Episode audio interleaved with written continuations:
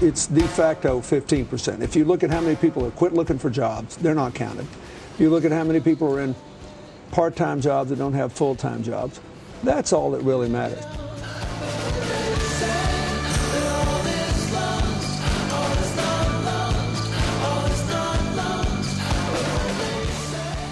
Hello and welcome to Planet Money. I'm David Kestenbaum. And I'm Chana Joffe Walt. Today is Tuesday, September 20th, and that was former President Bill Clinton, you heard at the top of the podcast, talking on NBC's Today Show about unemployment. And I should say, welcome back, Chana. I am very excited to be back. We're actually sitting in my living room at home, so I'm only partially back. I'm on maternity leave.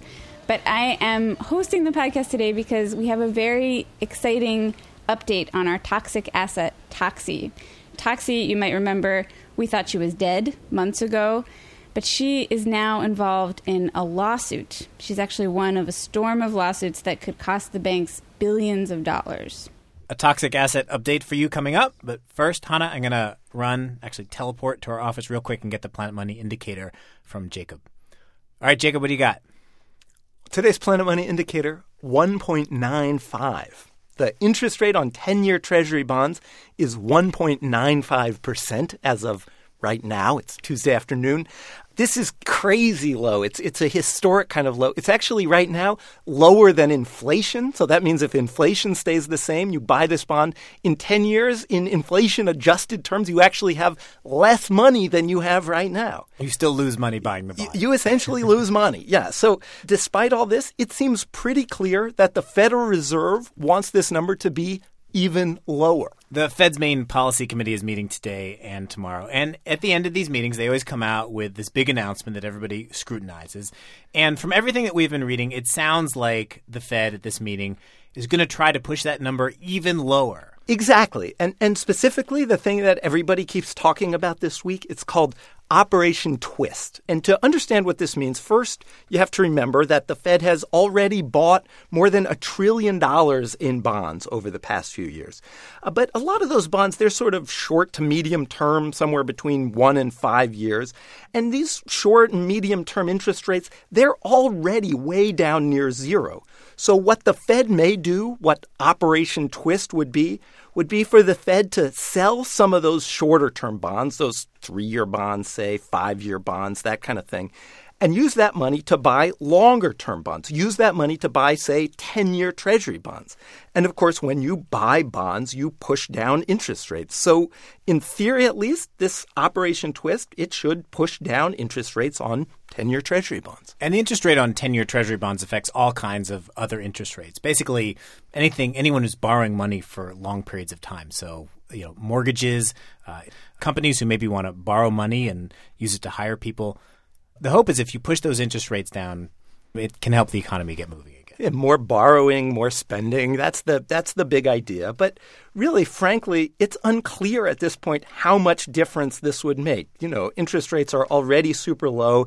There are lots of problems in the economy, but the Fed, it basically has one tool at its disposal. It can raise or lower interest rates. And with unemployment stuck over 9%, the Fed is going to keep pounding away with this tool. It's going to keep trying to bring down interest rates. Thank you, Jacob. Thanks. All right, now I have to get back to Chana. Okay, on to the podcast. So let's just set up how this happened with you here in my living room. I've been hanging out with this baby, and I get a call from you, David, and I, I saved the voicemail. I want to play it here. Hey, it's David Kestenbaum. Uh, there's a crazy bit of news about Toxie that I wanted to uh, share with you. Can you give me a ring? Thanks. Bye.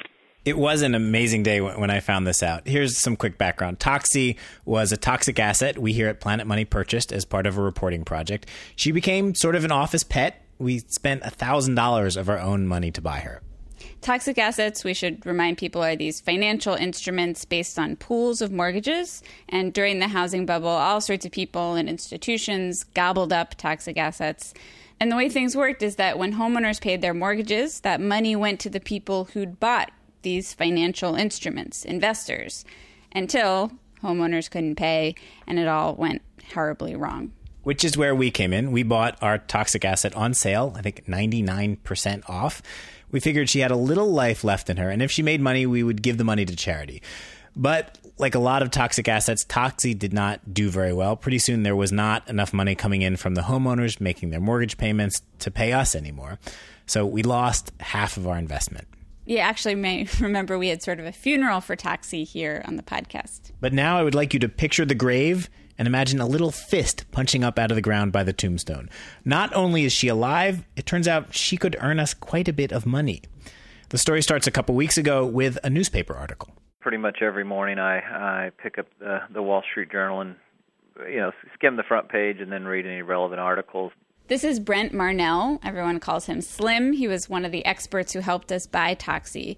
So Slim was reading the newspaper. He saw this article about a lawsuit against Bank of America over some pool of 4,000 mortgages that had been carved up into toxic assets, and he didn't think much of it. You know, you pick up the paper every day and somebody's suing Bank of America about something, so it wasn't anything like too too out of the ordinary. But then he gets down toward the end of the article and he reads the legal name for the pool of mortgages involved Harborview Mortgage Loan Trust Series 2005 10. Harborview Mortgage Loan Trust. He goes, Harborview Mortgage Loan Trust. Hmm.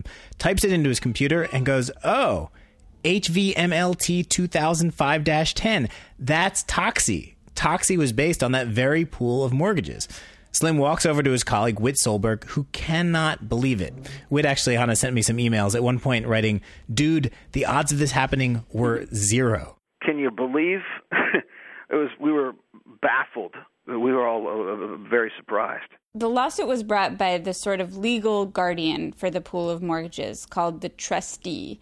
The trustee is the one who distributes the money from the mortgages to the investors, and it has a sort of legal responsibility to look after us. Us and the huge big money investors like pension funds and insurance funds that also probably owned other Toxies made out of the same pool of mortgages. And because of this lawsuit, Toxie may not be worthless after all. This is the deal that has sort of risen like a phoenix from the ashes I thought we buried her. You were there sort of at the gravesite. You gave a eulogy. Uh, you know, um, it, it, it was premature. You know, and it's uh, you know, it's Easter Sunday, man. It's so we spent uh, a thousand dollars on Toxie. We lost uh, lost half of that. If the trustee wins this lawsuit, how much money would we get? Seventy five thousand dollars. Seventy five thousand dollars. That's right. $75,000 is the full face value of Toxie, what she would have paid had there not been a housing bubble, had the housing bubble not popped, what she would have paid her owner if nothing bad ever happened. $75,000 for us. Us. Not the original owner of Toxie, whoever that was. We have no idea who that was. But imagine for a second it was the person we bought Toxie from. That person thought they had a $75,000 investment but they sold it to us for $1,000 because things were looking so bad. And now it might be worth 75 grand again. Is it really fair for us to get that money? Is that right? Is you know, is that justice? You know, I um it's certainly certainly good news for you. The lawsuit makes the argument that Bank of America owes us and all the other investors money because Bank of America owns Countrywide, and Countrywide made all those bad mortgages that Toxie was based on. And the lawsuit's arguing that Countrywide, when it made those mortgages, cut a lot of corners. For example, Whit flipped through the lawsuit when we had him on the phone. Page 21 of the lawsuit describes a mortgage loan for $737,000. The person claimed to have plenty of money to make mortgage payments, claimed to earn $200,000 a year at a communications company. The person actually earned $0 that year, according to other documents cited in the lawsuit. Whit says it looks like Countrywide, which gave out the loan, did not do its job. A couple of additional questions, like a pay stub, or or you know a call, or, or or even just to see if the company existed. You know, an extra two minutes of work just didn't occur. The thing is, we've been hearing for three years now about how loans are given without a lot of checking into people's ability to pay them back. So it sort of sounds like old news. Like, why is this lawsuit happening now? Well, one lawyer told us it's one thing to know that it happened, but it's another to actually prove it. You know, to do that, you have to read through a ton of fine print to see what Countrywide promised it would check and then find proof that it didn't actually do what it promised. So, a lot of what the lawsuit contains are examples. There's this fire captain. Fire captain overstated his income, the lawsuit says. There's someone who claimed to be a manager at a cell phone company who actually worked in housekeeping at a hotel. And someone who claimed to earn nearly $400,000 a year as the owner of a chiropractic center. It's a lot of it's a lot of money, but you know it it um a pretty good chiropractor. Let's hope so. um, According to the lawsuit, these were not just occasional lapses. There was something amiss with an enormous number of mortgages in our pool. The lawsuit says a consultant was hired to look at a sample of 786 loans in our pool and found two thirds failed to meet one or more requirements. Two thirds were not what Countrywide said they were. Because of that, the lawsuit, you can flip to the last pages, is asking Bank of America, which now owns Countrywide, to buy back all the mortgages that are in this pool that Toxie's based on. There were 4,000 mortgages originally in this pool, supposed to be worth around $2 billion. Okay, $2 billion. You might think Bank of America is a huge bank, though. You know, they could survive that. And that's true. But it turns out that there are actually a lot of lawsuits out there like this one, filed by investors or filed on behalf of investors, that are all asking for substantial amounts of money. And the other week, the US government got in on the action. It filed 17 separate lawsuits against some of the world's biggest banks. The government owns mortgage giants Fannie and Freddie, which lost a lot of money on toxic assets, so it's trying to get some of that money back. So, what happens if they all win? If the plaintiffs were to get judgments in the full amounts for what they're demanding, they could cripple the American banking system. Really? Yeah, I mean, they, because we're talking about the ability to pay hundreds of billions of dollars. That's Jacob Frankel. He's a lawyer at Shulman Rogers. He used to work for the Securities and Exchange Commission. Yeah, and he's got some scary words cripple the American banking system. But he, he did say another word in there if if these lawsuits all go to trial and the people suing get everything they asked for from the banks. That's a really big if. Banks will, of course, fight these lawsuits. In fact, Bank of America sent us a statement, which here it's one sentence, kind of a long one, but I'll read it. We do not believe that the existing contractual documents give U.S. Bank, that's the trustee, any right to demand that Bank of America Corporation's countrywide subsidiary repurchase loans on a pool wide basis. Nor do we believe there is any basis, in fact, to demand a repurchase of every loan in this securitization, the majority of which have either paid off or are current. Jacob Frankel says there are a lot of things the banks are going to argue in their defense. And one is just these homeowners lied to us. They lied about their jobs, their income. It's not our fault. Another line of argument might be that, okay, so this guy overstated his income a bit. You have to show that was the reason he defaulted. And you know what? We're going to need to go through these thousands of mortgages one at a time. Yeah, for all the lawyers listening out there, plaintiffs have to show material and adverse effect. Point is, there's a lot to fight over. Here's another lawyer we talked with, Talcott Franklin. We asked him how much does he think investors could actually get with this lawsuit? Or, for example, how much could our Toxie bond realistically get? I haven't looked at the contractual language governing your investment in Toxie, but typically once an investment like Toxie dies, the investor cannot receive subsequent recoveries, so it's unlikely that this lawsuit will bring Toxie back to life. No. I'm really sorry about Toxie. you don't sound very sorry. No, I am. I, I, feel bad. I mean, what's astonishing to me about Toxie is that you bought Toxie at a very steep discount, and yet you still lost half of your investment, more than half. And that just goes to demonstrate, really, that these assets are far more toxic than anyone imagined, even after the financial crisis hit. So we we don't stand to benefit at all from this lawsuit. Well, again, the contractual language is going to govern that. But in the deals that I typically review, once somebody has lost the value of their investment, it's unlikely that they would. Whit Solberg, the guy who helped us buy Toxie, obviously has another view. He thought we could get some money from this. And a lawyer who looked through the 300 pages of legal paperwork that came with Toxie told me it's actually unclear. These toxic assets they were not designed to fail. They're these enormously complicated machines. Yes, there is that legal paperwork that's supposed to describe what happens when there are problems or disputes, but everyone just kind of hoped it would never come to that.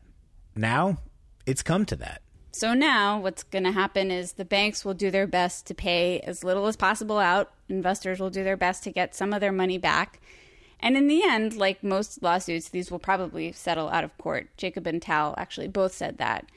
And if you look over the past year, just at Bank of America, for instance, it settled two large disputes over countrywide mortgages.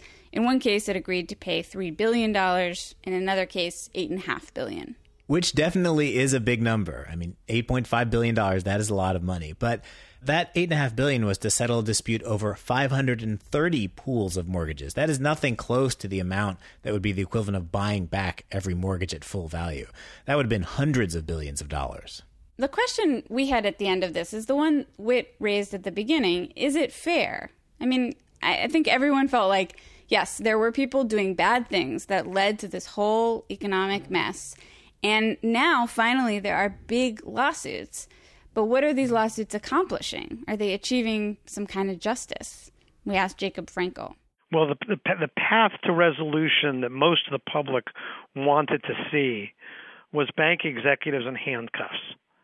That did not happen and is not going to happen because criminal law enforcement authorities did not have the cases against the high level uh, financial institution executives in connection with the mortgage crisis.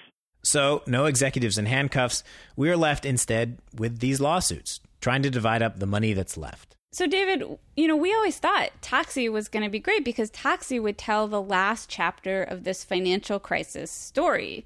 You know, we thought she would lead us to some sort of resolution. You know, maybe the housing market would rebound and toxic asset investors would get some money back or lose a little less. Or maybe toxic assets would cause more trouble and they'd go out with a big bang. But some way Toxie was going to tell us what the end was. And now it seems like this might be where the last chapter takes place in court. Jacob Frankel says none of these lawsuits are going to help the vast number of innocent bystanders to the financial crisis. The people who bought homes and paid their mortgages, even though their home values have tanked, or the people now who are trying to get loans who can't. So at the end, you know, the people who are paying the price are not the ones who really set this entire problem in motion. And this lawsuit isn't going to help them this lawsuit is not going to help them at all.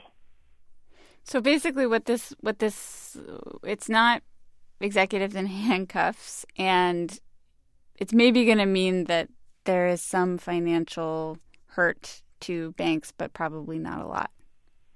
Probably not a lot, and the the the biggest beneficiaries in all of these cases, truthfully, are the lawyers and the experts who are you know who are now involved in the litigation. You're saying that as a lawyer who theoretically could be involved in this kind of litigation. Ab- a- absolutely. Well, that's definitely the resolution everyone wanted. what? Yeah, for, yeah, to, to, you know, for, for the lawyers to make out like bandits. Justice, it's complicated.